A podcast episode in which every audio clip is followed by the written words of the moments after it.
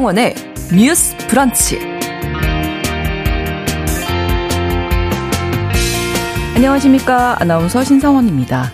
어제 통계청이 이천이십삼 년 고령자 통계를 발표했습니다. 이 통계에 따르면 올해 육십오 세 이상 고령 인구는 전체 인구의 십팔 점 사 퍼센트인 구백사십구만 구천구백 명으로 집계됐고요.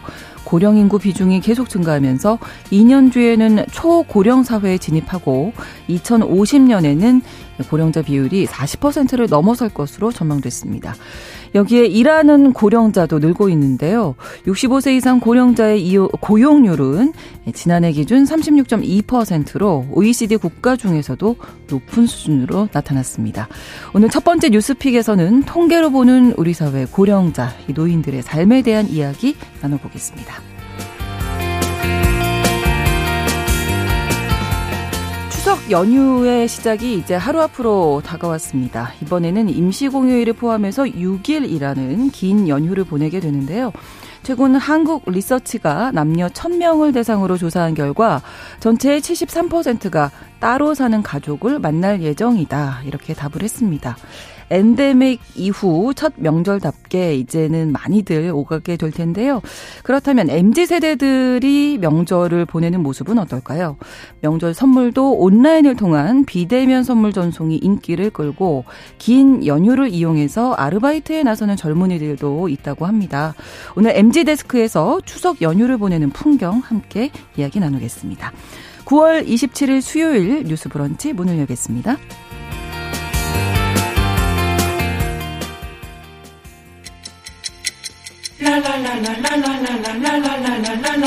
듣고 공감하고 진단합니다. 우리 사회를 바라보는 새로운 시선, 신성원의 뉴스 브런치 뉴스픽. 신성원의 뉴스 브런치, 청취자 여러분과 함께 소통하며 만들어갑니다. 실시간으로 유튜브 통해서 보실 수 있고요. 여러분의 의견도 기다리고 있습니다. 짧은 문자 오십 원, 긴 문자 백 원이 드는 샵 구칠삼공, 우물전 구칠삼공 번으로 문자 주실 수 있고, 또 라디오와 콩 앱으로도 많이 참여해 주시기 바랍니다.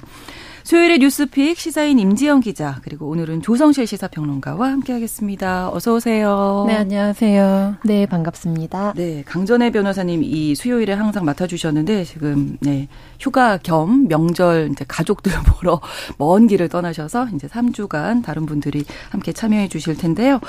자, 첫 번째 뉴스픽, 어제 통계청이 이천이십삼 년 고령자 통계를 발표해서 이 내용 다루겠습니다. 우리나라 고령자 어느 정도나 된다고 나왔나요? 맞나요? 네, 통계청에서 이천삼 년부터 매년 노인의 날이죠. 시월 이일에 맞춰서 고령자 관련 통계를 발표하고 있는데요. 어제 어, 이천이십삼 년 고령자 통계를 발표했습니다.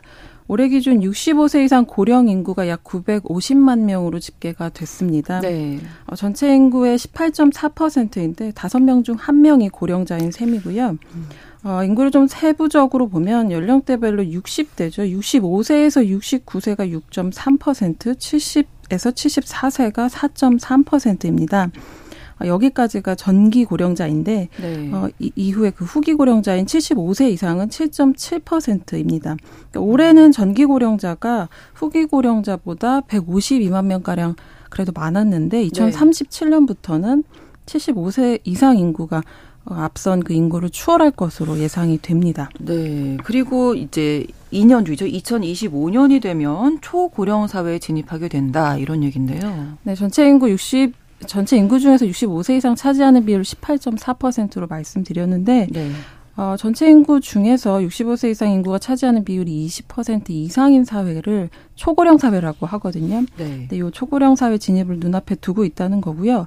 간단히 설명드리면 고령화 사회를 말하는 지표가 고령화 사회가 있고 또 고령 사회가 있고 네. 초고령 사회가 있어요. 고령화 사회는 고령화되어가고 있는 아, 사회라서 네. 육십오 세 이상 인구가 칠 퍼센트 이상. 일 음. 경우 말하고요. 고령 네. 사회는 십사 퍼센트 이상, 우리죠 지금. 그렇죠. 그리고 초고령 사회는 이십 퍼센트, 이십 퍼센트 이상인데 이상. 아. 네, 통계청은 이 년 뒤인 이천이십오 년에 고령 인구 비중이 이십 점 육 퍼센트 차지해서 초고령 사회로 진입할 것이다 이렇게 전망하고 있습니다. 네, 여기 이제 일하는 고령자들도 늘고 있다 이런 네. 결과죠.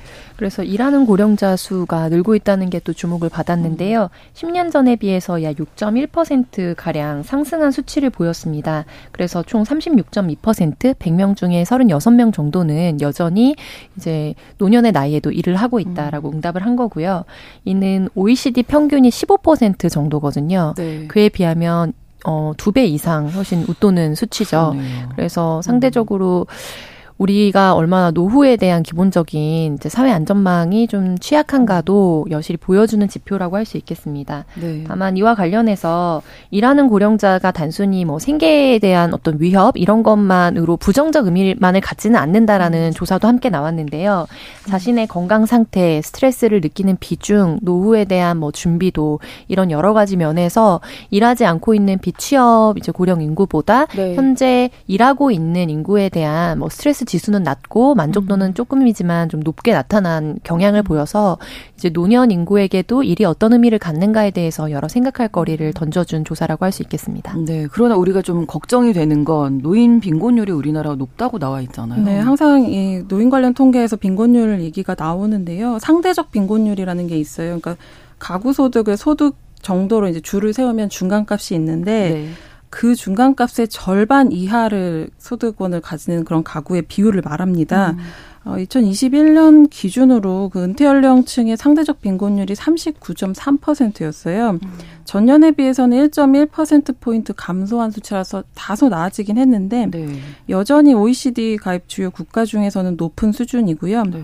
이천이십 년 기준으로 봤을 때 어, 이 상대 빈곤율이 우리가 가장 높은 수준이었거든요. 그래서 한국 다음으로 상대적 빈곤율이 높은 국가는 라트비아, 에스토니아 등이었고요. 음. 또 소득 불평도 정도를 나타내는 지니계수도 있는데 네. 영에서 일로 갈수록 불평등이 높다는 걸 의미합니다.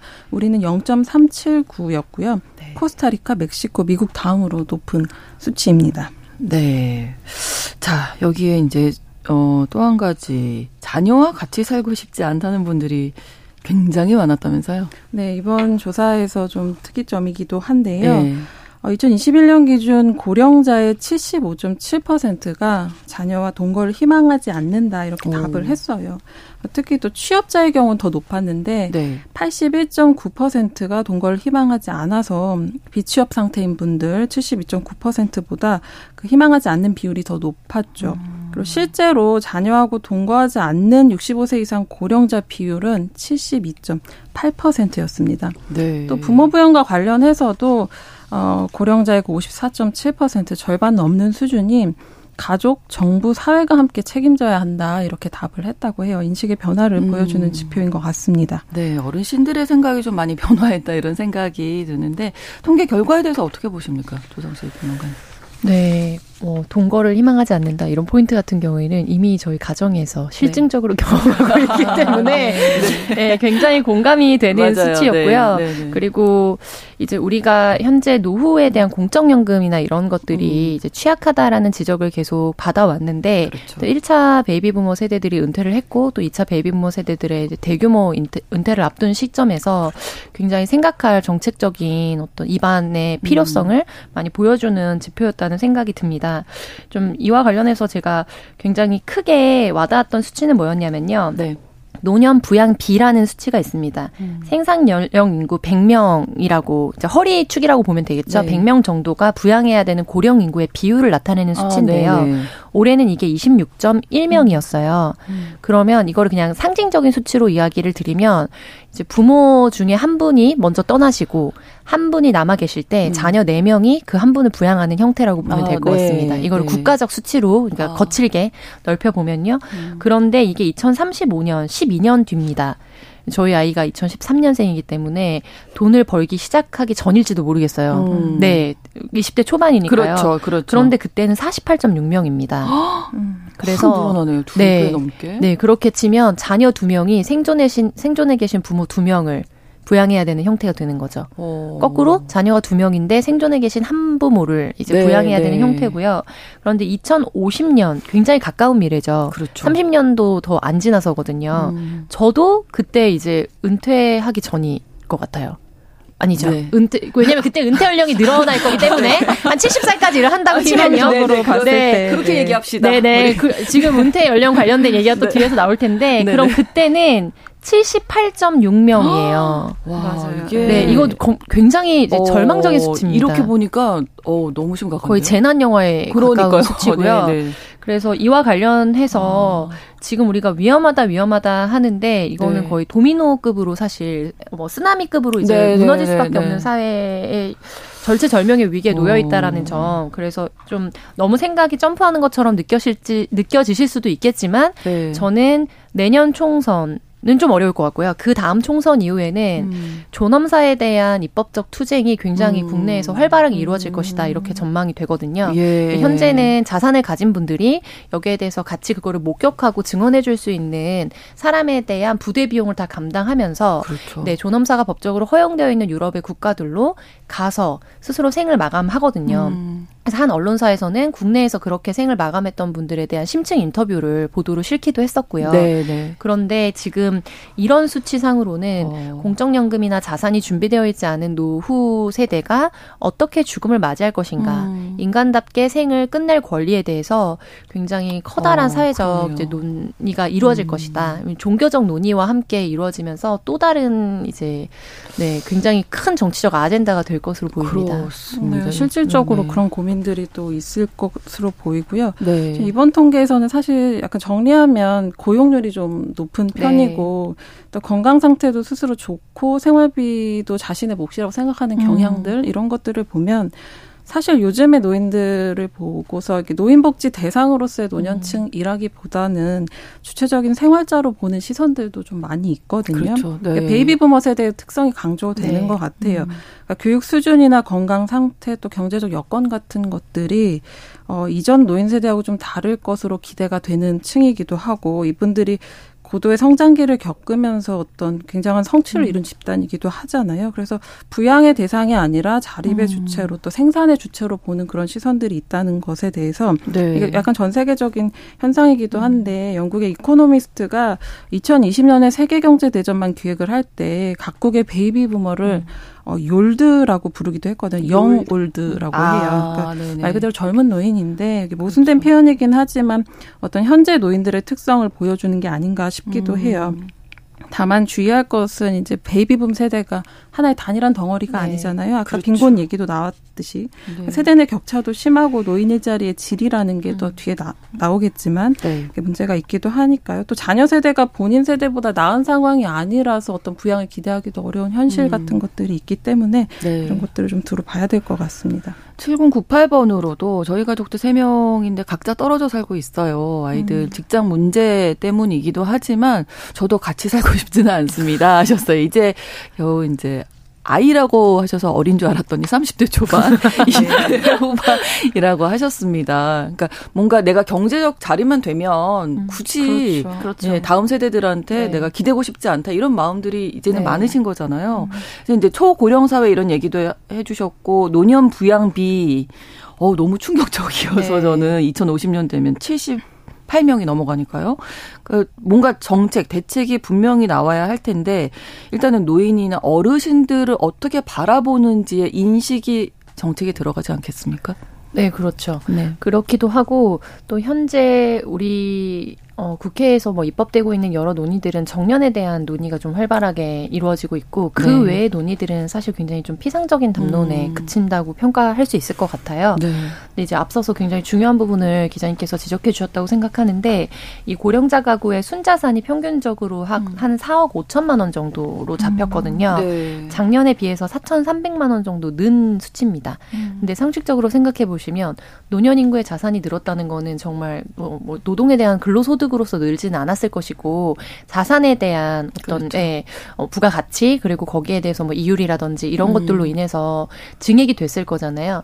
근데 이게 평균값이라는데 우리의 하, 그 함정이 있는 거죠. 그렇죠. 그럼 그만큼 위에 어, 위의 계급이라고 그렇죠. 분류될 네, 수 있는 네, 네. 사실상의 음. 그래서 그런 계층과 그렇지 않은 생활 빈곤 계층 간의 이 격차가 얼마나 하늘과 땅처럼 멀 것인가. 그렇죠. 이 부분에 네. 대해서도 우리가 좀 볼 필요가 있고요. 음. 그리고 뭐 성적 어, 성별 격차도 굉장히 크게 나타났는데 네. 이게 뭐 여성 같은 경우에는 사십사 퍼센트인데 남성은 칠십칠 점 칠 퍼센트로 음. 나타났어요. 그래서 이제 질문 진행자께서 질문하신 인식에 대해서 보자면 이게 하나의 어떤 집단 그리고 대표되는 수치로 봐서는 안 되고 네. 네, 이 사람들을 각각의 개별성과 그리고 각각이 살아온 서사가 다른 시점에 있는 대상자로 그렇죠. 봐야 되기 때문에 그럼에도 불구하고 이 전체적인 뭐 표지가 자립의 주체로서의 어떤 상징성을 나타낸다 하더라도 음. 사회복지 영역이 어떻게 공적연금이나 노년 부양에 대한 시스템을 가져갈 것인가 음.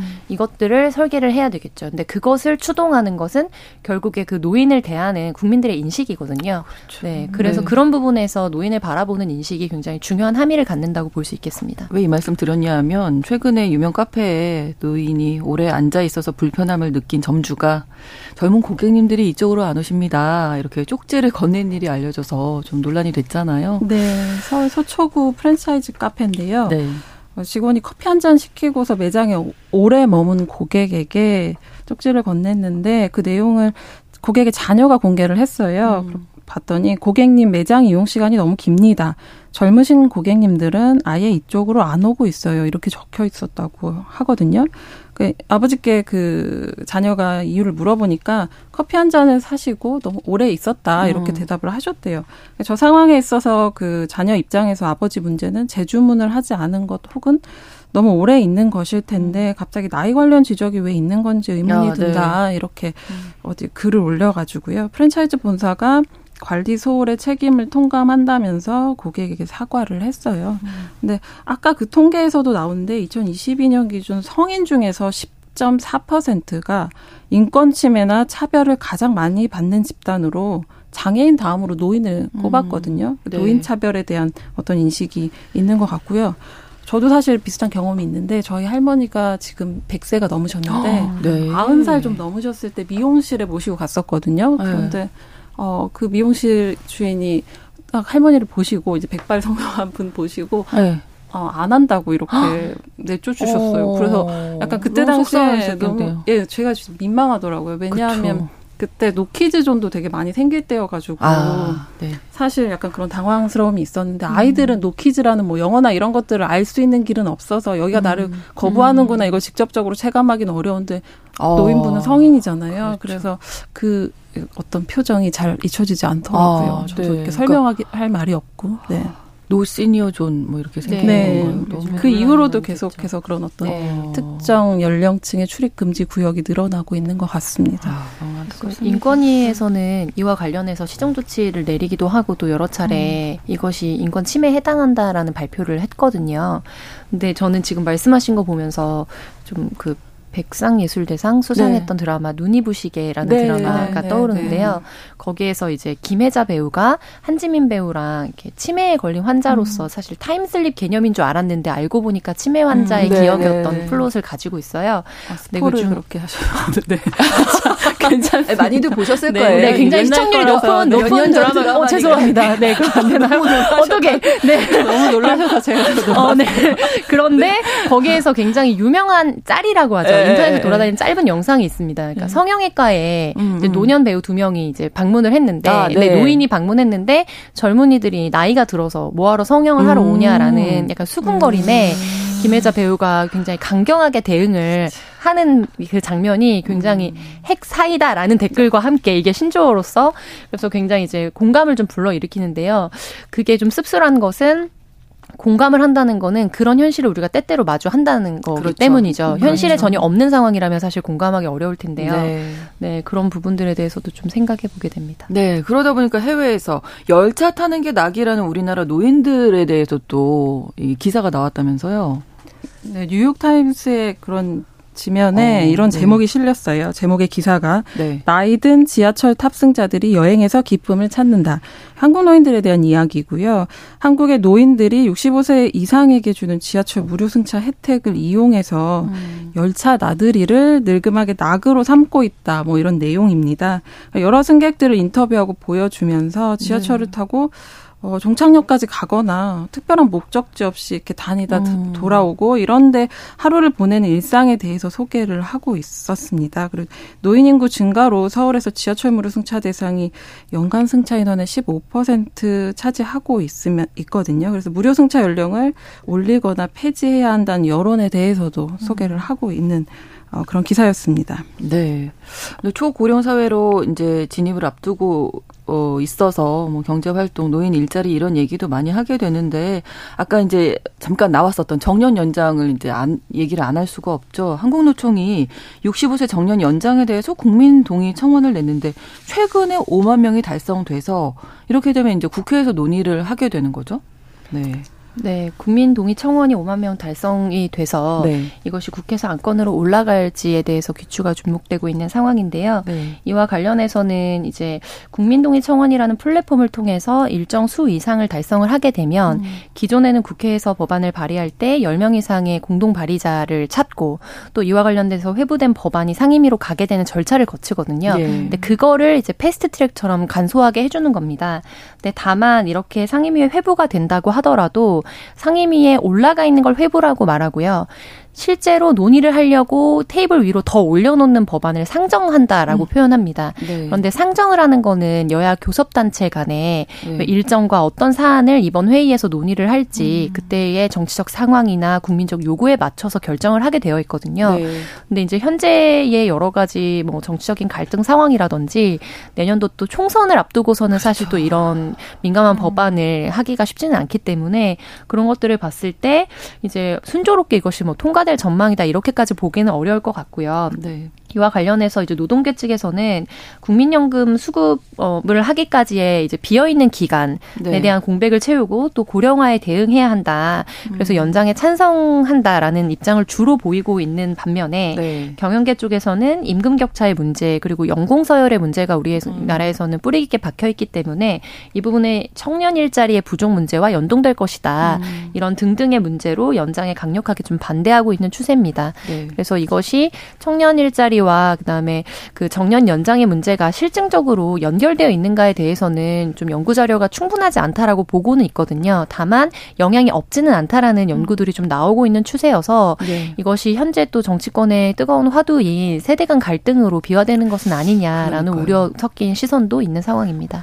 두 분은 어떻게 보세요? 네, 현실적으로 보면은 이제 한국이 사실은 어, 이 정년 연장해야 된다는 입장에서 가장 큰 논리가 퇴직 시기하고 연금 수령 시기 사이의 공백이 너무 길어서 그걸 맞춰야 된다는 그런 건데 한국이 오이시디 국가 중에서 연금 개시 연령하고 법정 정년, 정년이 맞지 않는 음. 유일한 나라다 이런 얘기도 있고요. 네. 그런데 현실적으로 사실 한국이 정년과 어, 실제 퇴직 용, 연령 사이가 좀 크게 괴리되어 있는 건 사실이거든요.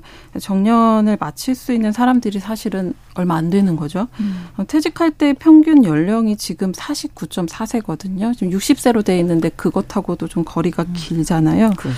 어, 그런 현실적인 문제가 있고 또 주된 일자리에서 오십 세가 채 되기 전에 밀려나는데 그 후에 새로 가지게 되는 어떤 일자리는 사실은 저임금이나 불안정 일자리 또 영세 자영업에 음. 종사하기 쉬운 구조이고 네. 그러면서도 어떤 나라 노인보다 더 오래 노동시장에 머물러 있는 음. 구조라는 게 좀 한계가 음. 있는 것 같긴 해요. 그래서 어, 반, 정년 연장에 반대하는 입장에서는 이 혜택을 누가 보느냐 했을 음. 때 공공부문, 뭐 대기업, 또 조직된 음. 노조가 있는 기업 정도에서만 지켜질 거라고 주장하는 데에는 그런 배경이 좀 있는 것 같아요. 그래서 네. 어, 이중구조나 기업 간 격차 문제를 먼저 해소하는 게 정년 연장보다 앞서야 된다는 그런 시각도 있는 것으로 알고 있습니다. 좀, 좀 뜨거운 이슈가 되겠어요. 한동안. 이 네, 쉽지 않은 이슈인 것 같아요. 네. 네. 그리고 이제 우리가 공적연금이나 공공기금에 대한 개혁이 한꺼번에 다 이루어질 수는 없겠습니다만 네. 여러 가지 정립 어, 적립금 기금 현재 마련되어 있는 기금과 음. 또 앞으로 그것을 받을 대상이 대폭 늘어나는 현상이나 이런 것들을 봤을 때 네. 불가피하게 결국에는 고양이 목에 방울을 누군가는 달아야 되는 상황이긴 하거든요. 네. 그래서 이것이 이제 뜨거운 쟁점이 될 것이라는 것은 너무 자명한 상황입니다. 네, 알겠습니다. 뉴스 브런치 일 부 여기에서 마치고 이 부에서 뉴스픽 계속 이어가겠습니다. 열한 시 삼십 분부터 일부 지역에서는 해당 지역 방송 보내드립니다.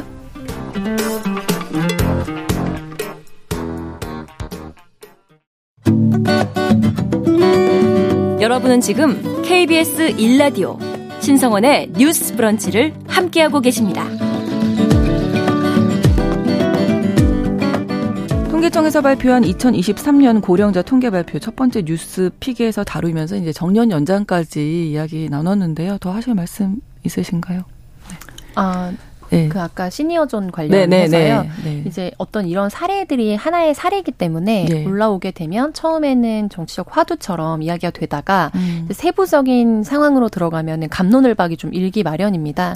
그렇죠. 이 사안도 어떤 개별적인 사안이기 때문에 어떠했다, 누가 뭐 명확하게 잘못했다라는 음. 어떤 단죄의 방식보다는 이제 요즘 젊은 사람들에 대해서도 카공족 뭐 반대, 뭐 네, 카공족 네, 네. 뭐 금지 이런 네. 방식으로 카페에서, 카페에서 공부하는, 공부하는 네. 사람들에 대해서 네. 머무르는 시간을 제한하거나 음. 노트북을 오랫동안 사용해서 전기를 쓰는 것을 제한하는 카페들이 아. 많이 늘고도 있거든요. 예. 그래서 만약에 이게 오래 머무르는 것에 관한 문제였다면 사실 여기는 제한 시간이 얼마 정도 된다 아니면 평균적으로 음. 이제 이 정도 계셔야 회전율이 노, 어, 음. 유지가 되기 때문에 협조를 부탁드린다라는 방식에 사실 제한을 했더라면 그렇죠. 문제가 되지 않았을 텐데 젊은 사람들이 안 옵니다 이러니까 네, 결국에는 사실 네, 네. 노인분이 오래 머무르기 때문에 이제 젊은이들이 그것에 대해서 일정 부분 혐오하고 있다. 혐오라는 음. 게 어떤 미워하는 감정만을 말하는 건 아니거든요. 그렇죠. 실적으로 네, 네. 그래서 그런 정서를 강하게 비췄다는 것 자체가 음. 노인 혐오의 문제로 좀 비화될 수밖에 없는 음. 이제 배경을 가진 사안이었다라고 보입니다. 네, 그래서 뭐 노키즈존도 네, 네. 뭐 같은, 같은 맥락인 거죠. 네, 네. 하다 보니까 콩으로 그래서 이제 카페 그 사장님의 대처가 좀 아쉽다. 음. 이런 의견도 보내주셨는데요. 팔팔공오 번으로는 너는 늙어봤냐 나는 젊어봤다. 이 노래가 아, 그런 노래가 있나요? 그런가 봐요. 어, 정말 와닿네요. 그러니까 나신다고 참 안타깝고 좀 씁쓸한 것 같습니다. 음. 여기서 마무리를 하고요. 두 번째 뉴스픽 내년도 예산안에서 예산 삭감 뭐 이 이야기는 저희가 많은 뭐 사업들이 네. 이제 폐지되거나 줄어든다 이런 말씀 드렸었는데 고용평등상담실도 그중에 하나라고 하네요. 그래서 해당 단체들이 지금 크게 반발하고 있다고 합니다. 일단 고용평등상담실이 어떤 역할을 하는 건지 좀 알려주시죠. 네. 고용평등 상담실은 이제 이십사 년 정도 지속되어 온 민간 어. 상담실이거든요. 네. 근데 최초에 이제 도입이 됐을 때는 정부 차원의 상담실과 민간 상담실이 함께 운영이 됐습니다. 그런데 이천사 년 무렵 정도에 전체 상담실을 민간으로 돌려서 음. 예, 고용 뭐 고용상의 성평, 성평등의 문제를 네. 뭐 받아 관련된 사안에 이제 피해자가 됐거나 네네네. 성희롱의 피해자가 됐거나 음. 이런 사안들에 대해서 상담을 하고 법적인 대응이나 정부와 관련된 대처에 있어서 동반자로서 역할을 해주는 민간 상담소였고 아. 전문성을 좀 익히 인정받아온 곳이거든요. 그렇군요. 그래서 전국의 한 열아홉 개 지역에서 지금 운영이 되고 있는데 이와 관련된 예산이 좀 대폭 오십 퍼센트 이상 삭감이 된 상황이어서 백여 개의 여성단체들과 이, 이 사안에 대해서 공, 같이 반대하는 단체들이 모여서 기자회견을 했고 이것이 좀 뉴스가 된 상황입니다. 네. 그러니까 여성 노동자들의 최후의 보루다. 네. 그래서 이십오 일에 시위를 했었는데요. 그러니까 한 반, 반 정도 삭감이 되는 거네요. 그러니까 네, 예산이. 십이억 천오백만 원 예산이었는데 네. 내년에 오억 오천백만 원으로 어, 오십사 점 칠 퍼센트 삭감이 되는 겁니다.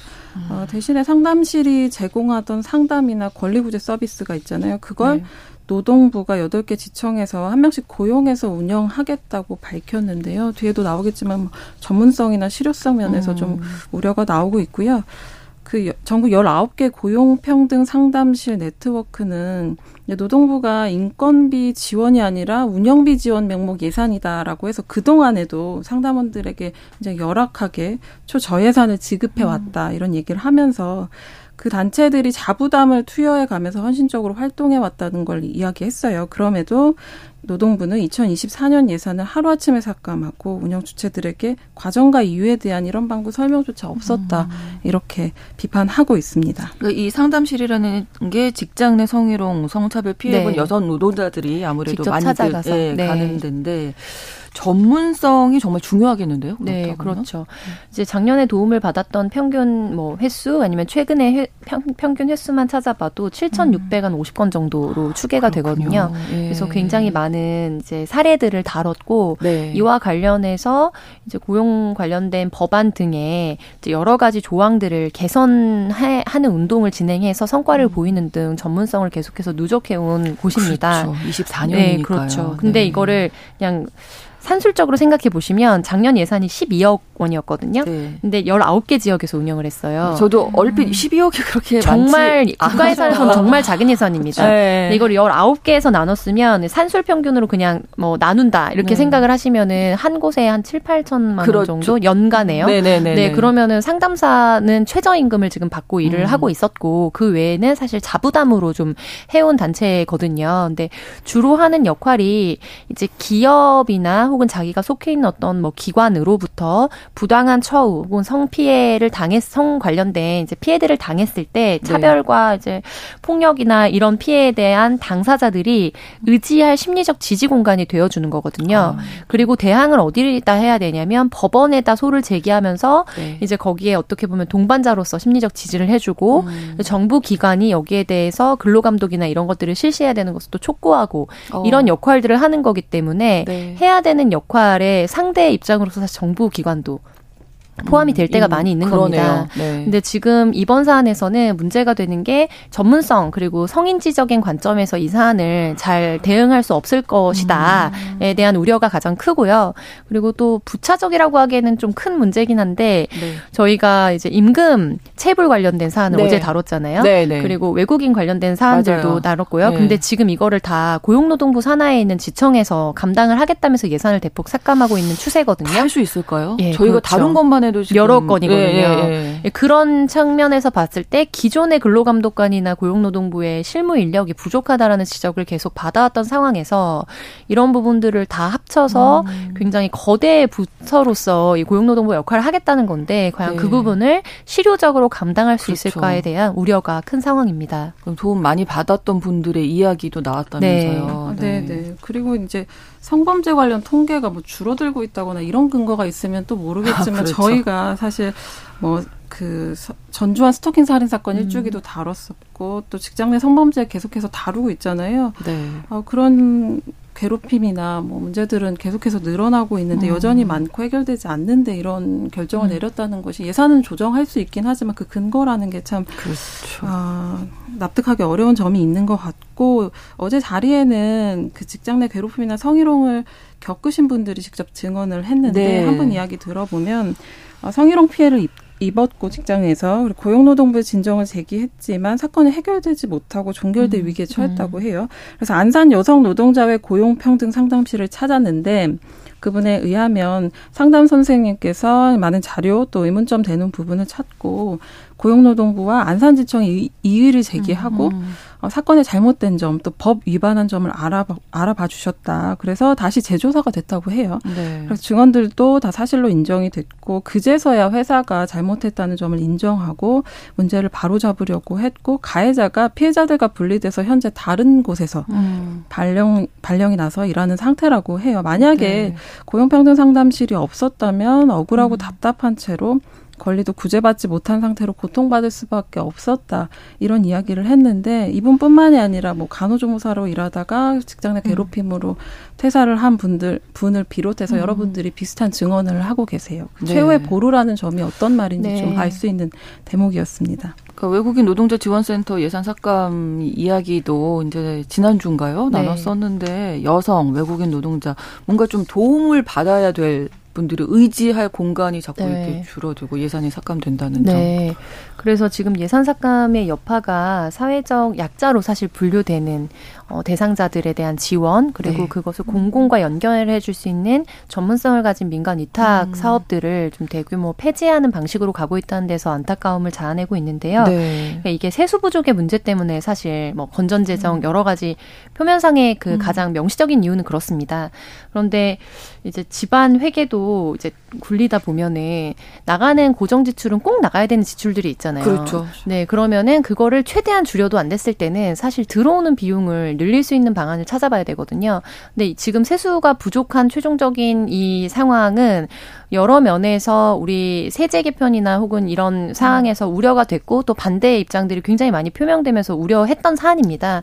전혀 갑자기 나타난 상황은 아니기 때문에 이 세입에 대한 부분들을 손대지 않고서 네. 이렇게 사회적 약자와 직결되는 문제들에 대해서 대규모 예산 삭감을 하는 것이 네. 또 다른 사회적 피해를 낳게 그렇죠. 되지 않을까 좀 우려되는 상황입니다. 네, 임지영 기자님. 네, 또 말씀하신 것처럼 어떤 취약 계층의 이 피해가 음. 고스란히 오는 부분은 조금 어, 걱정이 되는 부분인데요. 이번 고용평등 상담실 같은 경우도 직장 내에 소속된 분들이 찾아가기도 했지만 네. 사실은 뭐 특수고용이나 플랫폼 노동자, 음. 프리랜서 아, 그렇죠. 같이 네, 기존 네. 노동법 적용받기 어려운 분들이 큰 도움을 받기도 했거든요. 음. 근데 뭐 그간의 성과 역할에 대한 어떤 면밀한 검토보다 일단 예산 부족하니까 음. 약한 고리부터 네. 특히 또 국회에서도 그렇죠. 특별히 관심이 없는 음. 부분부터 이렇게 자르기 하는 식의 그런 음, 부분이 보이는 것 같고요. 그리고 관계자 말 맞다나 이렇게 전문성이 필요한 영역인데 이렇게까지 하찮게 볼 일인가 음. 이런 생각이 들기도 네. 해요. 그 외국인 노동자 지원센터도 말씀하셨지만 이게 회사에서 겪은 일을 모국어로 소통할 수 있는 음. 체계를 갖춘 곳이 사실 많지 맞아요. 않고 음. 오랜 기간 다양한 기관하고 이렇게 협력하면서 쌓아온 업무 경험이나 네트워크 같은 것들을 굉장히 음. 하찮게 보는 것 같아서 그런 부분에 대해서 이분들이 일해온 어떤 역사나 음. 이런 것들을 부정당하는 음. 느낌이 아, 들 그렇죠. 것 같습니다. 네. 음. 한 가지 일에 대해서 좀 어떤 세심하게 면밀하게 좀 따져본 후에 어떤 정책이 좀 결정돼야 되겠다. 뭐 이런 생각 지금 말씀 듣다 보니까 하게 되네요. 수요일에 뉴스픽 여기서 마무리하겠습니다. 시사인 임지영 기자, 조성실 시사평론가 두 분과 인사 나누겠습니다. 고맙습니다. 네, 고맙습니다. 수고하셨습니다. 신성원의 뉴스 브런치는 여러분과 함께합니다. 짧은 문자 오십 원, 긴 문자 백 원이들은 샵 구칠삼공, 무료인 콩앱과 일라디오 유튜브를 통해 참여해주세요.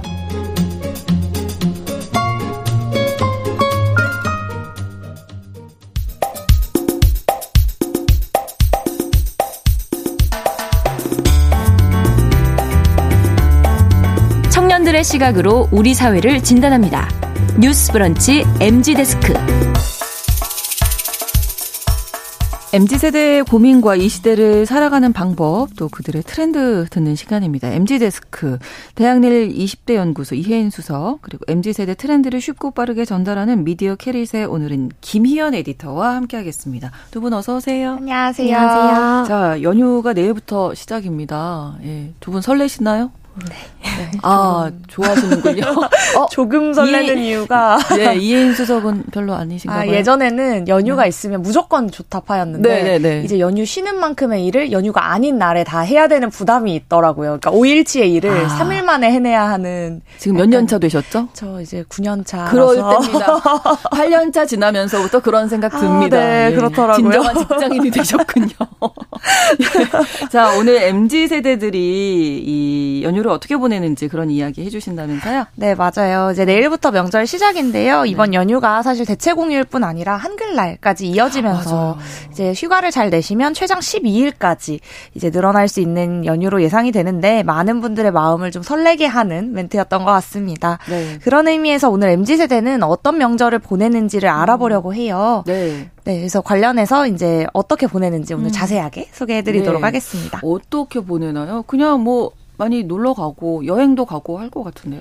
어, 네. 한국 리서치가 올해 추석 모임 및 일정 계획을 조사한 결과에 따르면 네. 지난 설이나 작년 추석과 비교했을 때는 따로 사는 가족을 만날 예정이라고 말하는 사람들이 증가한 것으로 나타났어요. 네. 그러나 한편으로는 이번 추석은 주말이나 대체 공휴일을 포함하면 보통 육 일간의 장기 그렇죠. 휴가이기 때문에 여행을 계획하고 있다는 사람들도 늘었는데요. 음. 같은 설문조사에서 삼십 대 이하 열 명 중 세 명이 이번 추석에 여행 계획이 있는 것으로 나타났습니다. 그렇습니다. 가실 수 있고. 예. 네, 실제로 이번 명절만큼은 이제 가족과 함께보다 뭐 개인 재충전의 시간을 으로 여겨지는 모습들이 많이 관찰됐습니다. 네. 한글날까지 좀 길게 내다보고 요 참에 휴가를 활용해 해외로 음. 떠나겠다라는 엠지세대가 늘어났어요. 네. 이제 관련해서는 사실 뭐 청취자분들도 긴 연휴 앞두면서 설레는 마음 비슷하실 음, 것 같고 그렇죠. 그러면 이제 뭐 여행 이야기는 꼭 엠지세대만의 이야기로는 느껴지지 맞아요. 않으실 수 있을 것도 같아요. 네. 그래서 제가 진짜 그런가 싶어가지고 주변에 엠지 동료들을 살짝 인터뷰를 해보니 네. 명절 전주쯤에 이제 부모님을 미리 뵙고 아 지난주에 이미 네. 뵙고 진짜 아. 연휴 기간에는 이제 해외여행을 가겠다라고 아. 계획한 경우가 정말 많았습니다. 그렇군요. 그래서 이를 방증하듯 지난 토요일부터 인천공항 하루 이용객이 총 십육만 오천 명으로 작년에 비해서 이 점 칠 배나 급증했다는 어. 기사도 있었고요. 네. 한국공항공사에서 이제 올 연휴 어떻게 될지 발표한 데이터에 따르면 네. 이번 시월 삼일까지 예정된 공항편 그다음에 이용객 예측 결과를 발표하셨는데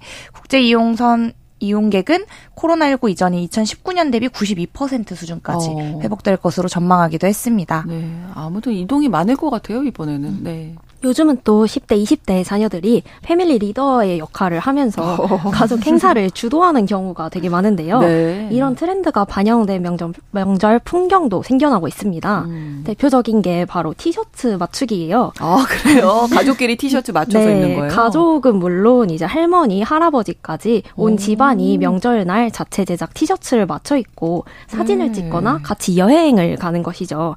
오. 딸, 할아버지 등 자기의 신분을 밝힌 문구 가 인기 디자인이라고 합니다. 오, 오, 요거 귀여운데요? 요거 생각 못했네요. 다음에는 해봐야 되겠네요.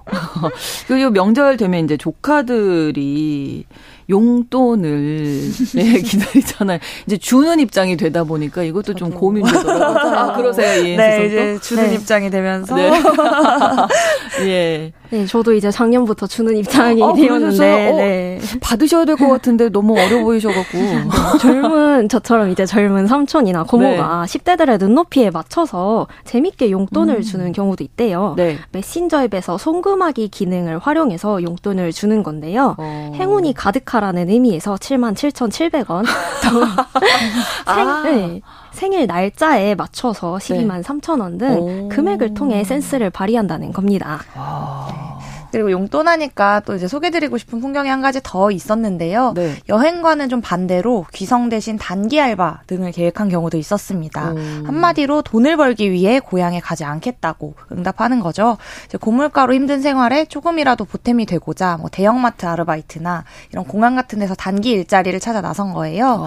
어. 명절에만 딱 일할 수 있는 단기 알바들 알바도 많고 또 이런 때는 이제 연휴에 일하는 거니까 시급이 좀 쏠쏠하니까 아무래도 그렇겠죠. 네, 이 네. 대목을 노려보겠다는 겁니다. 이제 뭐 단순히 고물가 시대이니 뭐 생활의 어려움을 타개하기 위해서 이런 아르바이트를 음. 하겠다라고 결심한 건 아니고요. 네. 이제 명절이 아니더라도 가족은 언제든 좀 볼 수 있다라는 음. 인식이 좀 한몫한 결과로 음. 생각해 주셔도 좋을 것 같아요. 네, 여행도 나고 아르바이트도 하고 가족들도 챙기고 여러 가지로 정말 패밀리 리더다운 모습들인데 또 어떤 모습들이 있을까요? 좀 변화. 네. 사실 코로나십구 얘기를 저희가 매번 드리는 것 같아요. 네. 일상의 많은 면면들을 바꿨는데 맞아요. 명절 풍경 달라지게 하는데도 기여했습니다.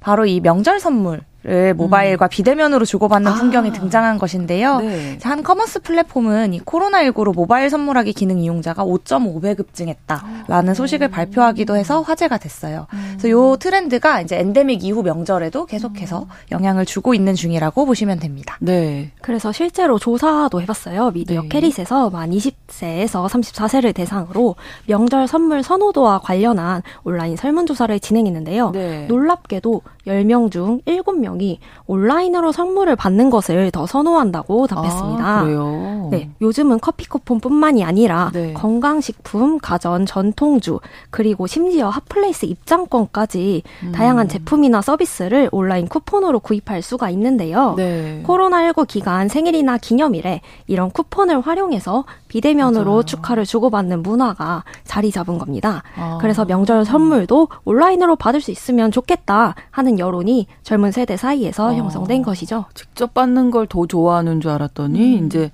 습관이 됐군요. 음. 온라인으로 맞아요. 선물 받는 게 더 좋다. 더 편리하다. 네. 네, 온라인으로 선물을 받고 싶다고 네. 대답하신 분들에게 그 이유를 물어봤는데 네. 이런 의견들이 많았어요. 먼저 선물을 들고 가기가 훨씬 아. 편하다는 겁니다.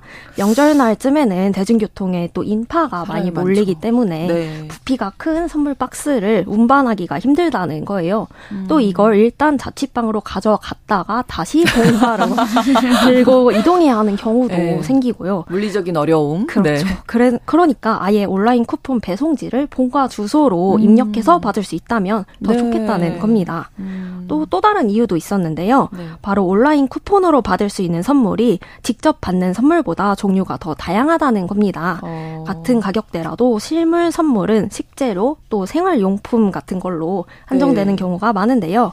온라인으로는 앞서 말씀드렸듯이 체험권이나 가전제품 음. 등 훨씬 폭넓은 선택지가 생기는 다는 것이죠. 음. 아예 일정 금액 안에서 직원들이 선물을 자유롭게 고를 수 있도록 하는 기업도 오. 생겨나고 있다고 합니다. 그것도 괜찮네요. 음. 네, 네. 전 조사응답 중에 인상 깊었던 부분들이 유연근로랑도 엮여 있었는데요. 네. 뭐 회사가 챙겨주는 건 감사하지만 나는 재택근로를 주로 하고 있는데 음. 굳이 이 선물을 받자고 다시 대면으로 회사에 가야 하느냐 네. 뭐 이런 생각이 꼭 든다라는 음, 응답도 있었고요. 네. 또 뭐 한편으로는 좀 따뜻한 응답으로는 이 선물을 보관하고 다시 음. 이제 누가 오면 전달하고 음. 하는 이 백오피스 이제 동료라고 아, 부르는 이제 뭐 인사팀 네, 담당 동료가 너무 고생인 것 같다. 그러니까 그 사람은 어. 다른 사람 챙기려고 어. 나오고 준비하고 너무 번거롭지 어, 않냐라는 네네. 이야기도 있었습니다. 배려가 넘치네요. 네. 네, 한편으로는 또 모바일 메신저에서 생일 같은 기념일이나 사실 감사의 표시로 선물하고 음. 뭐 주고받는 기능 많이들 이용하잖아요. 맞아요. 네. 그래서 이제 명절 선물도 모바일로 주고받는 게 더 트렌디하다. 음. 어, 센스 있는 모습이다라고 응답하기도 했습니다. 네, 선호하는 선물 항목도 있을 것 같은데요. 어떤 종류를 많이들 받고 싶어하고 주고 싶어하는지. 사실 일 순위는 이제 뭐니 뭐니 해도 머니라고. 아, 그렇죠. 네, 현금화할 수 있는 현금성 상품권이 상위권 응답을 대부분 음. 차지했어요. 이제 명절 선물이 오에서 십만 원으로 예상된다는 전제로 저희가 인터뷰이들한테 물었는데 네. 모바일 상품권, 간편 결제 포인트, 기프트 카드, 외식 아. 상품권 등이 선호 항목으로 나타났습니다. 네. 이 중에서 백화점 상품권이 역시. 삼십사 퍼센트로 네, 부동의 일 위였는데요. 네. 네, 어쨌든 사실 다 현금화할 수 있다는 건 똑같은데 뭐 어떤 이유에서 더 선호하느냐라고 음. 물어봤더니 이 백화점이라는 공간 자체가 주는 고급스러운 이미지가 아. 있기 때문에 다른 상품권에 비해서 좀 직원을 대우해주는 느낌인 것 같다라고 음. 응답하기도 했습니다. 네, 그럼 실물로 볼 수 있는 이 선물 중에는 뭐 선호하는 선물 어떤 게 있을까요? 요즘 가실비라고 하죠. 가실비. 가, 네. 가격 대비 실사용 음. 만족도가 높은 전자제품에 관한 관심이 커지고 있는 추세입니다. 네. 주로 갓생이나 자기 관리를 도와주는 제품인데요. 최근에는 피부 레이저 관리나 제모도 집에서 할 수 있게 만들어진 음. 기기가 많이 출시됐잖아요. 네. 이런 뷰티 제품이 대표적인 가실비 상품으로 인기가 많습니다. 음. 가전업계에 따르면 지난해 명절 선물로 뷰티케어 기기 판매량이 그 이전 명절 대비 네 배가량 급증하기도 했다고 해요. 아, 네. 또 재미있는 점은 건강을 챙길 수 있는 제품에 대한 젊은 세대의 선호도 역시 높아졌다는 건데요. 음. 어깨나 다리에 붙일 수 있는 소형 안마기기도 명절 선물로 인기가 많고요. 네. 영양제 같은 건강식품, 건강기능식품에 대한 네. 이십 대의 관심이 눈에 띄게 증가하고 오, 있다고 합니다. 이십 대들도 관심 많고 비타민이나 영양제 등에서 당장 효과를 볼 수 있다라고 느끼는 그룹들이 아, 많더라고요. 그렇군요. 명절에 빠질 수 없는 음식 중요하잖아요. 음식은 어떨까요? 올해 추석은 고물가 여파로 아, 상차림에 대한 소비자들의 고민이 많은데요. 맞아요. 이에 대한 대응으로 밀키트 같은 간편식으로 명절 음식을 대체하는 움직임이 보이고 있어요. 음. 마트에서도 미리 제수용 간편식을 기획해 속속 출시하고 있다고 합니다.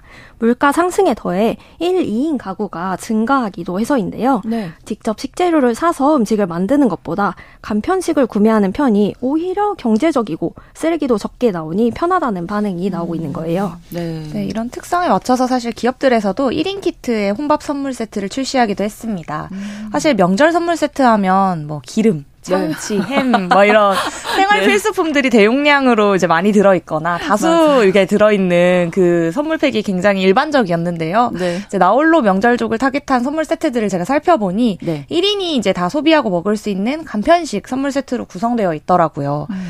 사실 저는 명절 선물 세트의 즉석밥 라면 이런 것들이 이제 구성된 음. 것들이 좀 인상 깊었는데 처음에는 명절 선물로 이거 괜찮을까? 조금, 네. 네, 약간 느낌이 어, 네. 이런 생각이 있었는데 오히려 생각해보니까 음. 명절이 지나고 음. 일상에서도 계속 소진할 수 있고 먹을 그렇죠. 수 있어서 일 인 가구들에게는 좀 명절 기념하기 좀 좋은 선물 오히려 음. 실용적인 선물로 좀 인기라고 합니다. 네, 자 그리고 뭐 차례상도 이제 많이들 차리게 될 텐데요. 뭐 많이 생략하는 분들이 늘었더라고요. 음. 주변에 얘기를 들어보니까. 네, 맞아요. 차례나 제사 같은 전 전통 음식은 계속 줄어들 것으로 음. 보입니다. 지난해 여성가족부 조사에 따르면 네. 이십 대와 삼십 대의 경우 열 명 중 여섯 명이 제사를 지내지 않는 것에 동의한다라고 답했다고 해요. 네. 코로나십구로 인한 제약이 완전히 사라진 첫 명절인 만큼 오랜만에 가족이나 친척과 모임을 갖는다는 분들이 올해 대세를 이뤘지만 네. 명절 가족 모임 문화에 확실히 변화가 생기는 모습 또한 확인할 수 있는 겁니다. 어르신들은 뭐 큰일 났다 그러시겠네요. 제사 안 지내, 차례 안 지낸다. 이런 갈등이 사실 몇 년 전부터 계속 있었던 것 같아요. 음. 그래서 명절 하면 함께 언급되는 키워드가 보통 스트레스이기도 음, 했거든요. 그래서 온라인에서는 친척들에게 뭐 이렇게 맡겨놓은 듯이 말하지 마라. 뭐 잔소리 음. 하지 마라. 라며 주요 잔소리당 용돈 얼마. 이런 이렇게 용돈판이 등장하기도 했었어요. 아, 뭐 예를 들어 뭐 취업 어떻게 됐니 물으면 삼만 원. 뭐 결혼할 어. 거니? 뭐 이런 거 물으면 오만 원. 이렇게 예. 이렇게 이제 하지 말아달라는. 결혼은 십만 원 걸어야 되는 거 아니에요?